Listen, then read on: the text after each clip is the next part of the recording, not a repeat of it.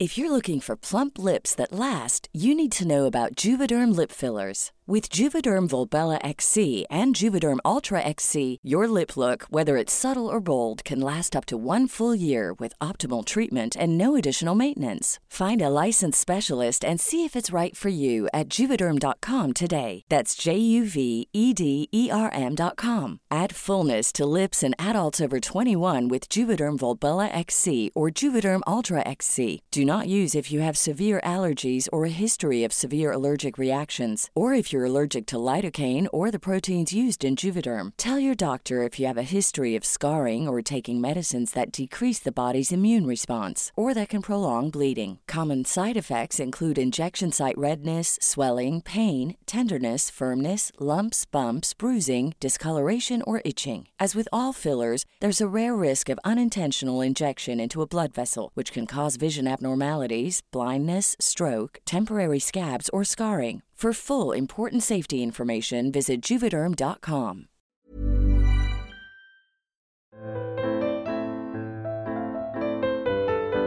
Bienvenidos y bienvenidas sean todos a otro episodio más de la guía del fin de semana. Yo soy Ariana Bustos Nava, también conocida como la señorita etcétera.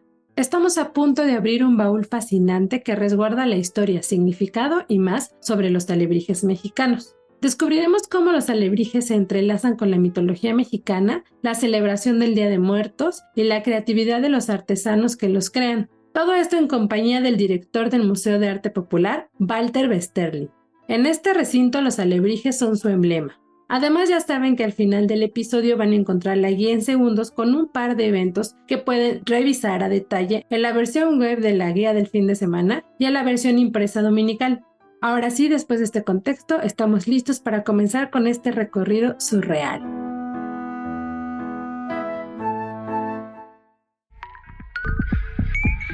La guía del fin de semana, con la señorita etcétera.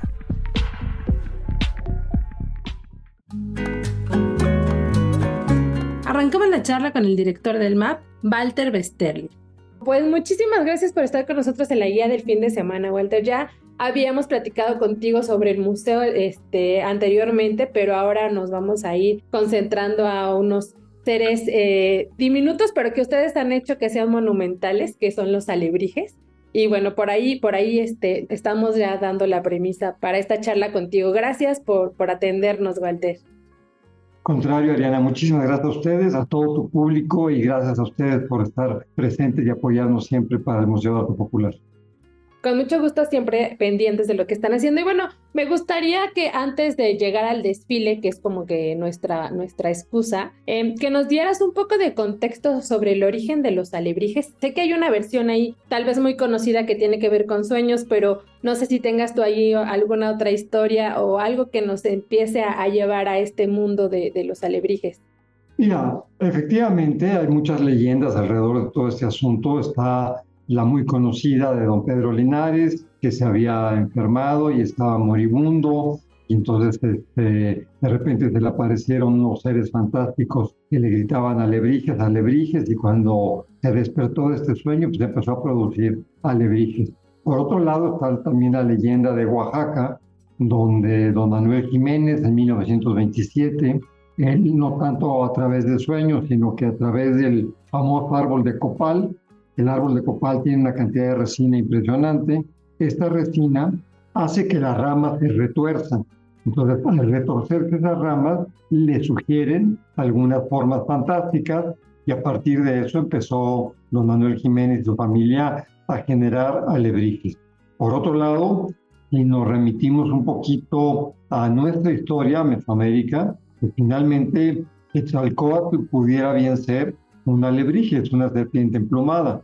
Por otro lado, está también toda esta iconografía que manejó el maestro Rosas, el famoso Otentote, que era un pintor ambidiestro que una de sus grandes hazañas, si quieres por ponerlo de alguna forma, era que pintaba una china poblana y un charro al mismo tiempo, uno con la mano izquierda y otro con la mano derecha, y que era quien decoraba y pintaba los murales efímeros del famoso baile de las máscaras que se llevaba a cabo en la Academia de San Carlos, cuando estaban juntos la carrera de arquitectura y de artes plásticas. Eh, San Carlos, pues, hay que reconocerlo, es una escuela fundada para, y ahí viene su nombre, San Carlos a Carlos III de España, y que vienen a México a instaurar toda una técnica europea que sumado al gran talento y a los conocimientos pictóricos que se tenían en Mesoamérica y en, ya en esta América conquistada o en este encuentro de estos dos mundos, pues empiezan a generar una gran creatividad para toda esta eh, población, pero sobre todo eh, recordando que tenemos como fundamentación la biodiversidad, siendo México el tercer o cuarto país más importante en biodiversidad del mundo, pues obviamente lo que hay cercano a nosotros es lo que utilizamos como fuente inspiracional y pues aquí lo que abunda es precisamente un reino animal y un reino vegetal que nos da pie a hacer 25.000 locuras.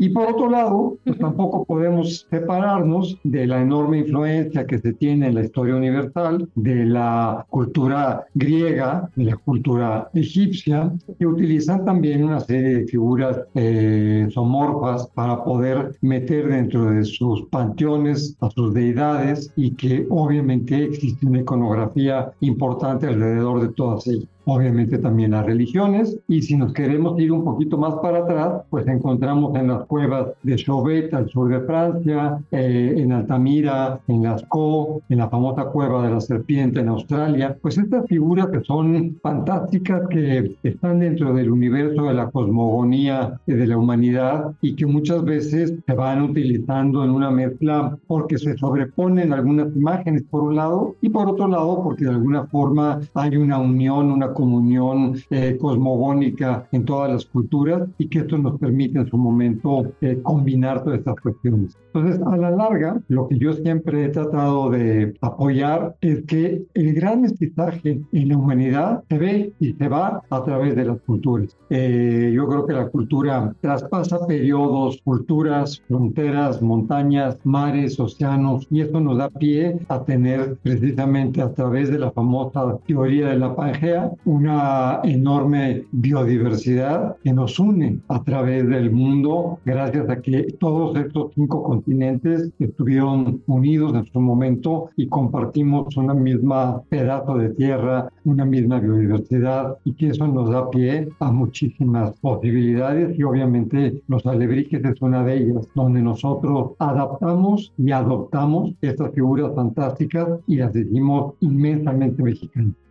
Me encanta porque además esto nos hable todavía más, eh, como nos da más contexto de lo que pudo inspirarse para lo que ahora sentimos tan mexicano, ¿no? Con esto que me mencionabas, digo, es una, no sé, lo que era pensar que a lo mejor hasta las esfinges, ¿no? También son una especie de alebrije ahí haciendo esta combinación que antes de que lo mencionaras ni siquiera lo había pensado.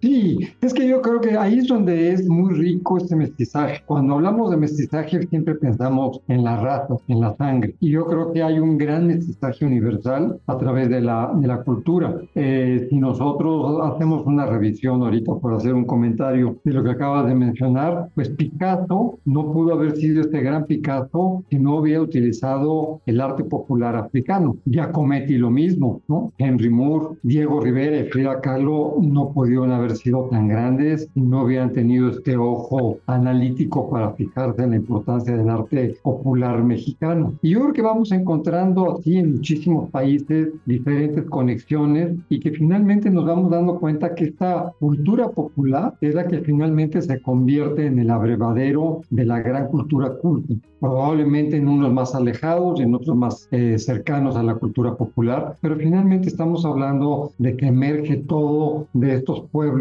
de esta relación de estos pueblos con la naturaleza, de esta relación de estos pueblos con la naturaleza y la cosmogonía, y eso nos va dando precisamente este gran universo que finalmente compartimos todos los que estamos bajo esta bóveda celeste. Padrísimo, sí, sí, sí, justo, y, y, nos reflejamos en ella como esta, este símbolo de identidad, ¿no? Oye, y bueno, este, me encanta esta panorámica que nos diste sobre los, lo que pudo ser el origen de los alebrijes para no solo tener la del sueño, que a lo mejor podría ser la más popular, pero ya bajándonos un poco acá a México, me gustaría que me, nos ayudes también a ubicar a lo mejor en qué regiones del país se elaboran más los alebrijes y con qué técnicas, porque también por ahí hay de pronto con maché, pero también madera, ¿no? Este, nada más como para, para ir tachando en el mapita nacional eh, estos lugares donde podríamos encontrar alebrijes. Pues mira, hoy en día eh, prácticamente encontramos fabricación de alebrijes en todas partes de la República. Básicamente los orígenes son Oaxaca, Arrazola, hoy en día Tilcajete de los lugares así muy conocidos y muy famosos por toda la labor que están haciendo ahí, desde los talentosos artesanos y artistas populares hasta muchas veces las autoridades que están constantemente apoyando este tipo de, de trabajos. Por otro lado, y obviamente como bien lo mencionas, están elaborados en madera, en madera de copal. Por otro lado, el otro centro productor importante es la Merced, la Ciudad de México, la familia Linares, y que pues de ahí se derivan un poco los nombres. Aquí se llaman alebrijes, en Oaxaca son los tonas, en eh, Jalisco también se llaman de otra manera, también tonas, y que de ahí vamos derivando precisamente eh, diferentes apreciaciones en términos literarios, pero sobre todo en cuestiones de propiedad en términos comunitarios pero sobre todo finalmente reducirnos a que son figuras fantásticas y que precisamente dan rienda suelta a toda la imaginación, desde niños hasta adultos, desde artistas profesionales a neófitos del asunto, pero que precisamente este campo permite todo, ¿no? Y un niño le quiere poner antenas y colas de pez a algún caballo, pues luego se va a permitir hacerlo. Entonces, esta libertad es donde precisamente podemos argumentarnos, donde se le da rienda suela a la hilacha, como decimos popularmente, y generar todo este tipo de cosas. Pero básicamente, y respondiendo concretamente tu pregunta, sería Ciudad de México, Barrio de la Merced, y Guadalajara, hoy en día Tilcajete, pero comenzando con Arrazola, que es donde vivía la familia Jiménez y Juan Manuel Jiménez ahí directamente. Perfecto. Oye, y bueno, pensando en el map, ya eh, posicionándonos ya en el centro de la Ciudad de México, ¿en qué lugar ocupan los alebrijes en el museo respecto a lo cultural, pero igual también a lo emocional? Lo menciono porque no sé si los que nos están escuchando ya han ido, si no, ya vayan pronto, pero hay una sala, un espacio especial que me encanta que tiene esta, como que hasta hay cierta iluminación, de pronto aparece un escenario, de pronto es como si entraras a, pues no sé cómo decir, pues a este universo rodeado de, de estos seres ¿no? Este, pero me gustaría saber qué, pues este lugar que le dan ustedes a los alebrijes en el map. Mira, primero habría que definir que cuando se abrió el Museo de Arte Popular buscábamos alguna imagen, algún tema que hiciera clic con el Museo de Arte Popular. Estuvimos estudiando y haciendo una pequeña investigación para ver qué pudiera hacer algo así tan conocido. Y empezamos a darnos cuenta que la palabra alebrije ya per se reúne y atrae a muchísima gente. Entonces empezamos a darle vueltas y de repente se nos ocurrió que pudiéramos hacer un llamado para generar este desfile de alebrijes. En un principio fue la noche de los alebrijes porque lo íbamos a hacer durante la tarde-noche y después nos pidieron las autoridades del gobierno de la Ciudad de México, dado el éxito que se tuvo, que pensáramos más bien hacerlo durante el día porque pues como habían participado muchísima población infantil, pues para que no hubiera posibilidades de ningún tipo de accidente, fue que se decidió pasarlo de las tardes, noches a la mañana. Entonces, de ahí que empezamos a generar un símbolo para el Museo de Arte Popular, que fueron los, los alebrijes. Y te soy sincero, nunca pensamos que tuviéramos este arrastre y este pegue. Ya vamos a hacer la quinceava edición del desfile de los alebrijes y pues ha sido vista por más de veintitantos millones de personas en la Ciudad de México y obviamente por cientos de millones en todo el mundo, porque cada vez que hacemos el desfile aparecen videos en ruso, en chino, en japonés, japonés, en África, en Sudamérica, en Medio Oriente, en Europa. Es verdaderamente una fascinación para todo el mundo este desfile de los alebrijes. Y aquí, obviamente, pues le dimos un lugar muy especial. Tenemos en la sala 4 la sala de lo fantástico y hay un pedazo, una zona para los árboles de la vida, los famosos árboles de la vida de Metepec, del Estado de México. Tenemos del lado derecho de esa sala parte de lo que es la simbología religiosa de los diablos y de ahí se permite también una fantasía total. Por otro lado, los nahuales y las tonas y los alebrijes. Y en el centro de esta sala está eh, organizado de sur, sureste, centro y norte los animales que se hacen dentro del arte popular, tanto al nivel del agua, animales anfibios o acuáticos, terrestres y aéreos. Y al final de toda esta introducción mágica, vemos precisamente esta zona que tú bien la has este, descrito como un escenario, porque hicimos una pequeña pequeña museografía para desarrollar los alebrijes. Por un lado, como mencionábamos anteriormente, los alebrijes de Oaxaca, en madera, y por otro lado, los alebrijes en cartonería, papier maché, que de alguna manera hizo la familia Linares aquí en México, en el barrio de La Merced, y que entonces ahí nos divide precisamente y nos muestra de dónde son, por un lado, Oaxaca, el valle de Monte Albán, y por otro lado, la Ciudad de México con un esplendoroso Popocatépetl, nos ayuda a entender que ese es el valle de Anáhuac, el valle de la Ciudad de México. Entonces, sí es una eh, concepción muy específica, con su geografía específica y que hay que darle, bueno, así que como dice el dicho, a César lo que es del César y a Dios lo que es de Dios. Hay que darle dentro del Museo Popular un lugar muy especial a los alebrijes que nos han hecho entrar dentro de las familias, dentro del gusto de todas las nacionalidades, con un gusto muy especial y con una fuerza impresionante. El dato.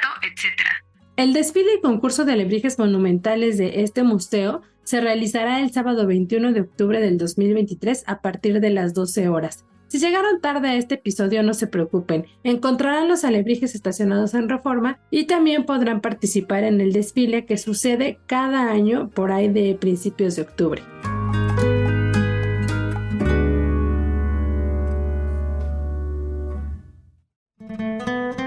Continuamos la charla con Walter, director del Museo de Arte Popular porque ahora sí ya quiero que vayamos entrando en lo monumental. Si bien conocemos a la alebrijes como un poquito, pues chicos, medianos, digamos, ya ahorita hay variedad, ¿no? Pero pensarlos en monumentales, así como, como lo vemos en el desfile, creo que es algo que no teníamos referencia hasta antes de que ustedes empezaran a poner esa propuesta, ¿no? De hacerlos grandes y que aparte eh, tuvieran este esta trayectoria por puntos importantes de la Ciudad de México. Pero platícanos por ahí cómo es que surgió esta idea de, para empezar, hacerlo el concurso, después ya llevarlo a desfile y cómo empezó a escribirse la historia de esta tradicional ya eh, caminata que, que ya tiene, como bien decías, pues 15 ediciones, ¿no? Realizándose.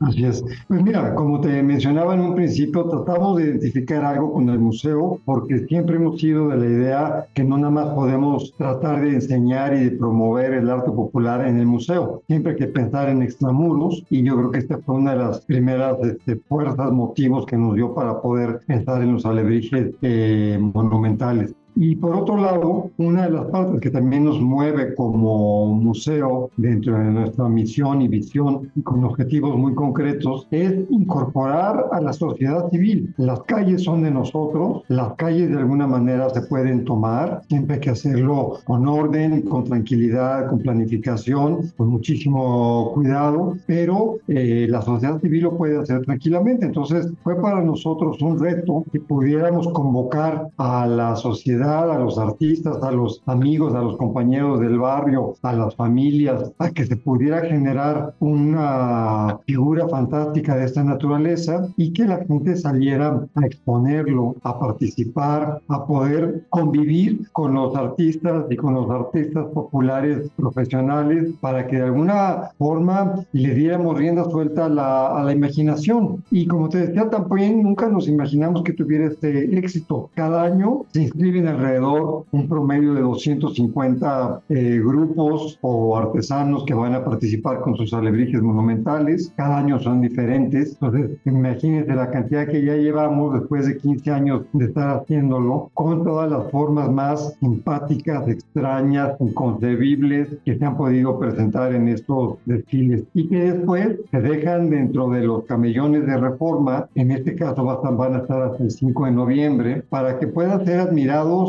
por la gente que no pudieron o no quisieron ir al desfile, pero que van a estar ahí y que verdaderamente hacen la fantasía de chicos y, grandes, de turistas nacionales y extranjeros, porque verdaderamente se llena de gente de ir a ver todos estos eh, fantásticos animales, animales fantásticos, alebrijes, como lo queramos llamar, pero que de alguna forma manifiestan el enorme talento que hay en México para todas estas cuestiones. Entonces, eso fue lo que nos empezó a llevar poco a poquito. Las autoridades empezamos a ver cómo nosotros hacemos de enlace, coadyuvamos para que la Asamblea de Alebrijeros pueda llevar a cabo su desfile con toda la seguridad del mundo, con todo el apoyo, porque esto hay que decirlo también, no se puede llevar a cabo un desfile de esta naturaleza sin el apoyo de las autoridades del gobierno de la Ciudad de México que nos dan desde el servicio de limpia hasta gente del Ministerio Público, el ERUM, puestos médicos y que de alguna forma también participa la sociedad civil, la iniciativa privada y que finalmente hacemos este enorme conjunto de esfuerzos para poder presentar y darle a conocer al mundo esta fantástica aventura de los alebrijes monumentales. Entonces, pues, fue así como comenzó, fue así como hemos llevado este asunto. Posteriormente empezaron el desfile de Catrinas, después fue el desfile de muertos, que también es un éxito total a nivel mundial, y que pues precisamente lo que estamos mostrando es que, llámalo desfile de alebrijes de Catrinas o de muertos, finalmente son 15 días donde está expuesto la enorme creatividad y fantasía y talento de los mexicanos ante el mundo entero.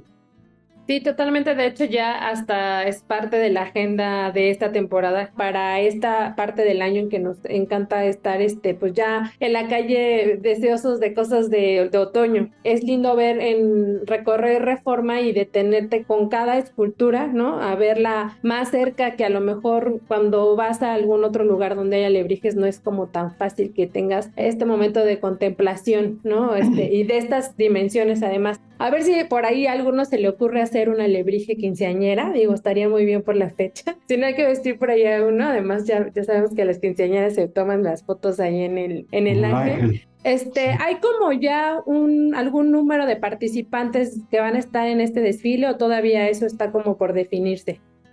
No, mira, ya se cerró la fecha de inscripción. Son alrededor de 250 alebrijeros que van a participar. No te puedo decir, son 250 exactamente, porque de alguna forma hay muchos que se inscribieron y que por alguna situación no pueden llegar a fin de término con sus piezas, o se les acabó la lana, o tuvieron algún contratiempo y no se pueden presentar. Pero tenemos 247 personas ahorita inscritas para este desfile y que muchas veces también eh, hay gente que se suma el mero día del desfile y llega a formarse y a presentarse para el desfile, aunque estas personas que no están inscritas no pueden entrar dentro del concurso, no pueden entrar dentro de esta cuestión de ganarse un premio, porque hay un primero, segundo y tercer lugar y 10 menciones que tienen derecho a un premio económico. Pues la gente que no se inscribió no puede entrar dentro de este concurso, pero sí se suman. Entonces muchas veces nosotros tenemos un límite X y resulta que son más porque se sumó muchísima gente, porque no tienes una idea de la cantidad de bailables, tablas gimnásticas, grupos musicales, eh, batucadas, eh, mariachis, que se van sumando a todo este desfile y que finalmente van haciendo del desfile de alebrijes que salimos de catedral a las 12 del día, recorremos 5 de mayo, atravesamos eje central, tomamos avenida Juárez, después los carriles centrales de reforma y nos vamos caminando hasta la columna de la Independencia. Y en este trayecto, que son tres horas, vamos a 21 pasos por minuto, nos los va marcando la banda sinfónica de, la Secretaría de Marina, que siempre nos abre el desfile, y llegamos exhaustos pero felices de la vida a la columna del Ángel de la Independencia a ver precisamente cómo se van poniendo todos los alebrijes para que todo el público que no pudo asistir al desfile los pueda ver durante esos días posteriores al desfile y divertirse sumarse, porque muchas veces también, por ejemplo, una de las cosas que no te había comentado es que dentro de los grupos que se suman para y se inscriben para hacer sus alebrijes, tenemos a muchos grupos porque atendemos y tenemos un programa especial para las poblaciones con discapacidad. Entonces, hay mucha participación de grupos de gente sorda, de gente ciega, que de alguna manera quieren ser parte y tienen todo el derecho y trabajamos mucho por ello para que participen junto con nosotros, para poder llevar a cabo todas estas creaciones y que la gente se dé cuenta de que todo mundo tiene talento para poder inscribirse, todo mundo tiene talento para participar y que de alguna manera esto es parte de lo que se ha llamado las políticas de inclusión tienen todo el derecho y nosotros hemos estado, como te decía, insistentemente llamando para que podamos atender a todas estas poblaciones que son parte de este famoso mosaico que hacen en la Ciudad de México, que hacen al país a la larga. Está buenísimo e-, e-, ese dato que nos das porque además digo, a lo mejor no se menciona tan seguido porque pareciera obvio, pero pues hacer este tipo de artesanías, ¿no? En la que implica las manos toda la cuestión estimulante que es en sí ya hacer arte, ¿no? Este, creo que a cualquier eh, grupo o, situación en la que uno esté le, le funciona, ¿no? Este, entonces es buen dato este que nos das para que también la gente ahí vea cómo existe esta diversidad también detrás de cada creación que vamos a poder ver en el desfile. ¿Y si has notado tú un cambio en estos años pensando en que a lo mejor al inicio era como una convocatoria menor y ahora pues ya más de 200 son demasiados, ¿no? Sí son bastantes. Mira, sí, definitivamente. Primero que nada, ha habido un incremento en las inscripciones. Eso definitivamente. Hemos tenido que eh, de repente parar las sesiones porque han sido, nos hemos visto completamente desbordados. Segundo, lo que ha sido impresionante es el incremento en la calidad. La, empezaron a hacer alebrijes muy simples y hoy cada día que se han profesionalizado eh, en hacer estas cosas, precisamente encontramos piezas impresionantemente creativas, impresionantemente bien realizadas. Entonces hemos tenido un aumento cualitativo y cuantitativo. Y otra de las cuestiones que ha sido interesante es ver cómo eh, mientras se han ido seleccionando y se han ido premiando a estos diferentes alebrijes durante estos 15 años, pues obviamente premias lo mejor, no vas a premiar a los peores. Entonces, los mismos alebrijeros en la asamblea de, de alebrijeros que llevamos a cabo aquí en el, en el museo, ellos mismos han sido muy exigentes en cuanto a que no se puede llegar el día del desfile a terminar ahí tus alebrijes no pueden ser tampoco unos alebrijes que se hicieron al aire va. Tienen que ser alebrijes bien manufacturados, que están bien hechos y que le van a dar esta dignificación al desfile. ellos mismos son los que piden que vaya aumentando la calidad en el desarrollo de estos diferentes ediciones del desfile de los alebrijes. Entonces, como empezamos a verlo y empezamos a analizarlo, y seguramente pasará con el mismo desfile de las Catrinas y de Muertos, es cada día un reto llegar al año siguiente con mejores piezas, con mejor fabricación de ellas, con la mejor decoración, con una mayor imaginación y verdaderamente hacemos un desfile de alebrijes fantasmagóricos, universal, cosmogónico y que la gente se queda verdaderamente fascinado con todo este talento del mexicano. Sí, seguro la exigencia va siendo cada vez mayor y además también funciona para, digo, no sé si la gente que vaya esté acostumbrada a hacerlo, a mí me, me gusta poner mucha atención quién estuvo detrás de, porque es también un, es como hasta un directorio de, de proyectos que podrían después hacer algo, pues para otro tipo de, pues no sé, como de evento o, no sé, o sea, sin que suene exagerado, pero en una de esas uno quiere una librije después y es más fácil identificar ahí, vas a tener un catálogo de, de profesionales profesionales o de gente súper talentosa, ¿no? Este, sí, con ese nivel que dices que tienen, pues ahí se puede ver qué mejor eh, verlo en vivo y entonces ya después buscar a quién lo hizo, ¿no?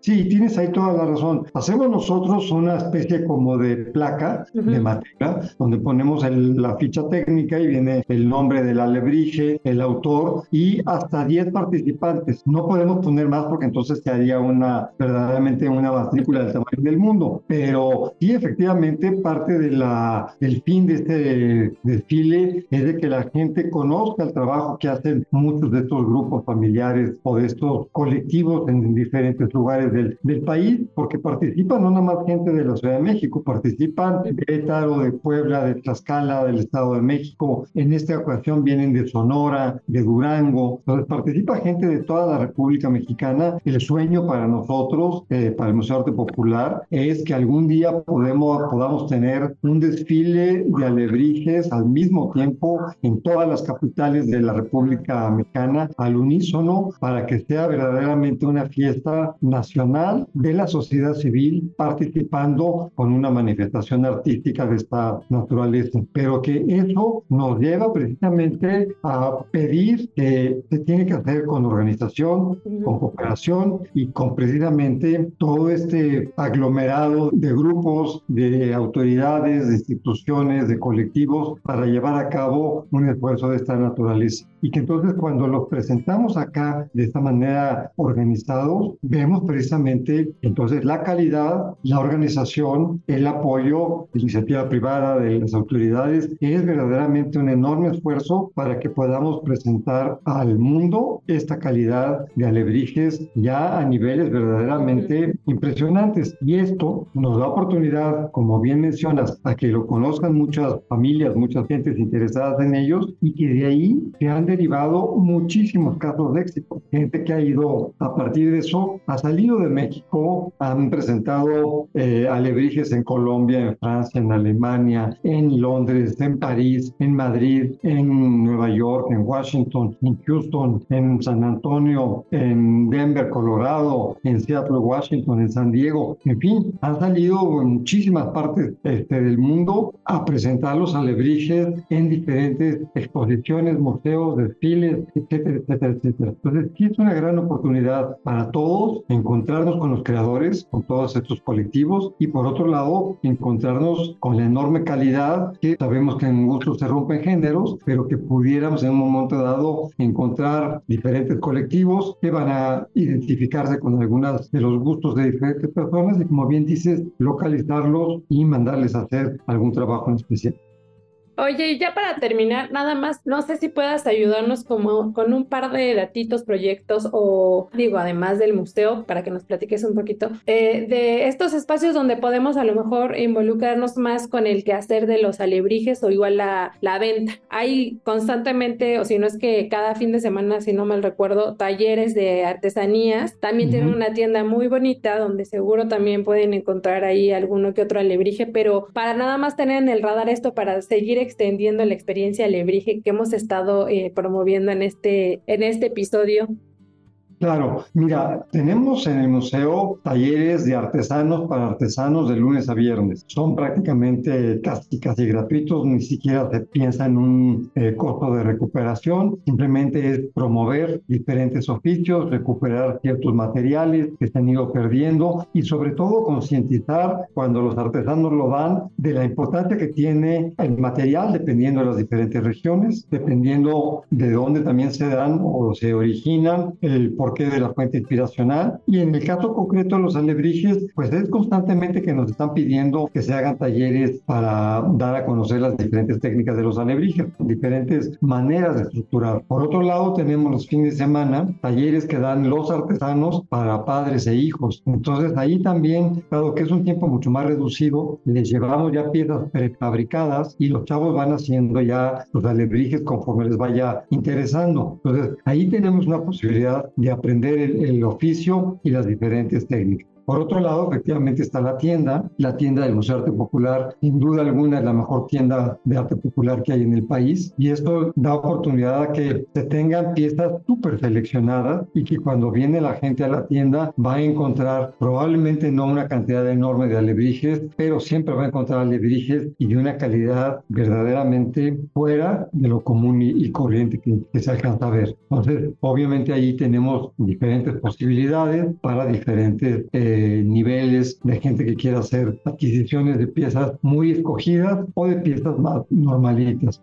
Y por otro lado, pues eso da pie para que de alguna forma la gente vea que a lo mejor en diferentes barrios, colonias de la capital, pues vas a identificar que a lo mejor vas a encontrar en Ecatepec o en Chahuaycoyotl o en La Merced o en Tlalpan o en Contreras colectivos que a lo mejor son cercanos a tu, tu casa y que entonces vas a poder no nada más acercarte a verlos, sino precisamente a tomar alguna clase, algún taller con ellos.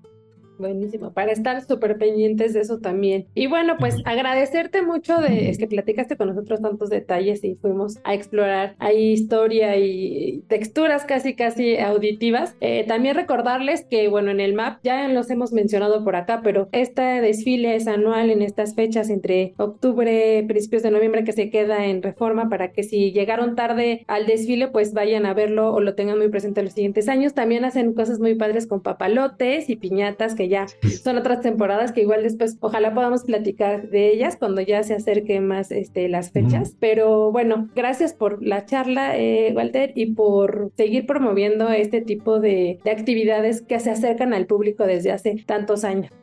Pues al contrario, Adriana, gracias a ti y los invitamos a que participen con nosotros el sábado 21 de octubre. Salimos, insisto, frente al campanario de Catedral, dos en punto, porque tenemos que cumplir, es un compromiso que tenemos con las autoridades del gobierno de la Ciudad de México, que son tres horas que nos dan pedimos anticipadamente una disculpa a todos los automovilistas que están en esa zona y que se mueven este día por ahí, porque pues se hace verdaderamente un problema de tráfico importante, pero que nada más va a ser durante tres horas y con un motivo que vale la pena, que es fomentar la cultura, fomentar los alebrijes, fomentar la creatividad, pero sobre todo fomentar que toda la familia, toda la sociedad civil coparticipemos de un desfile de esta naturaleza. El recorrido comienza en el Zócalo para continuar con las avenidas 5 de Mayo, Juárez y Paseo de la Reforma. Todo esto hasta llegar a la glorieta de la columna del Ángel de la Independencia. Como bien nos decía el director, son muy puntuales, así que si no alcanzan a llegar en el punto de partida, tengan muy presentes la ruta para que alcancen a los alebrijes.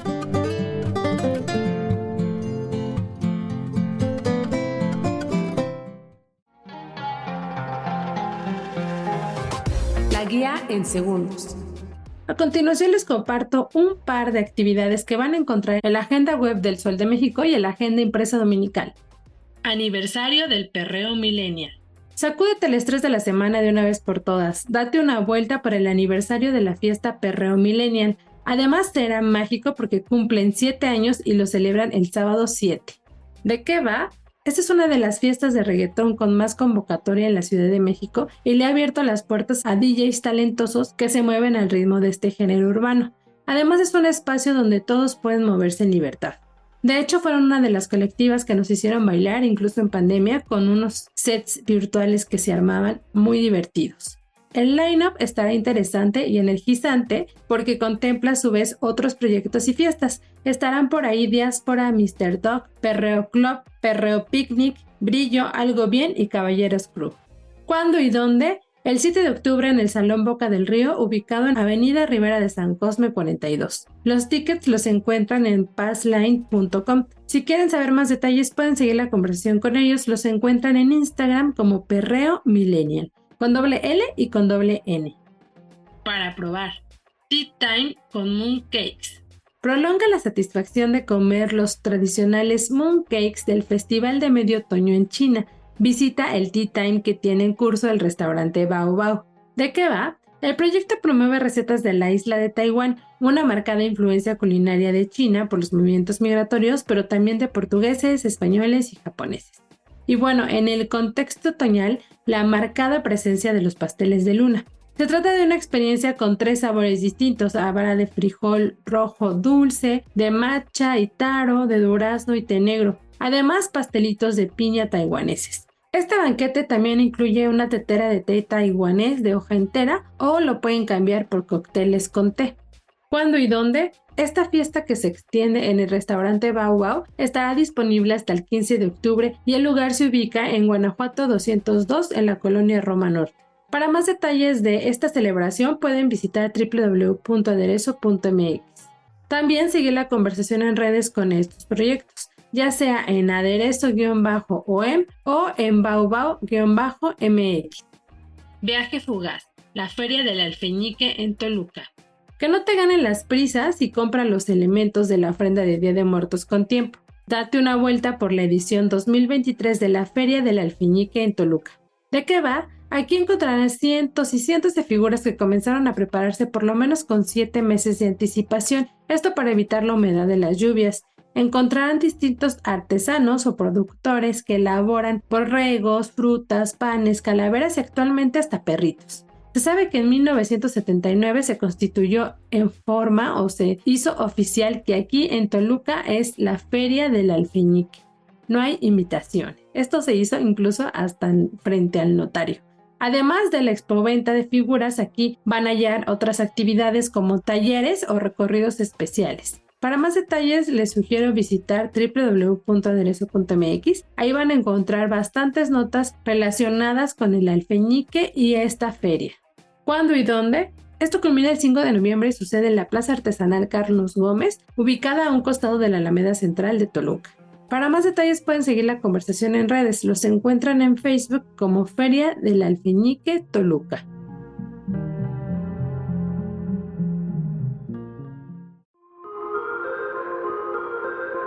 Así damos por concluida una entrega más de la guía del fin de semana. Recuerden que estoy muy pendiente de seguir la conversación con ustedes a través de mis redes sociales. Me encuentran como la señorita etcétera en Facebook, Instagram y Twitter. Gracias a la productora de este espacio, Natalia Castañeda, y a todo su equipo por su apoyo para la realización de esta edición. Si tienen algún comentario o sugerencia sobre este podcast o los que se generan desde la Organización Editorial Mexicana, pueden escribirnos al correo podcast.com.mx. Espero hayan disfrutado la charla con Walter, la verdad es que nos abrió los ojos ante esta tradición de los alebrijes que sentimos muy mexicana, pero que también tiene ahí como orígenes de distintas partes del mundo. Espero encontrarnos ya sea en el desfile o en algún recorrido ahí por reforma mientras que vemos a estas esculturas mágicas. Gracias nuevamente por darle play a esta guía del fin de semana que hacemos con mucho cariño y con mucho entusiasmo. Espero que la siguiente edición también nos permitan llegar hasta sus audífonos. Hasta la próxima.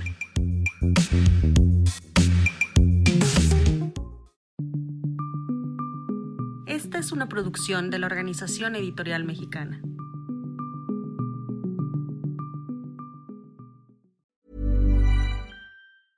Mom deserves the best, and there's no better place to shop for Mother's Day than Whole Foods Market. They're your destination for unbeatable savings, from premium gifts to show-stopping flowers and irresistible desserts. Start by saving 33% with Prime on all body care and candles. Then get a 15-stem bunch of tulips for just $9.99 each with Prime. Round out Mom's menu with festive rosé, irresistible berry chantilly cake, and more special treats. Come celebrate Mother's Day at Whole Foods Market.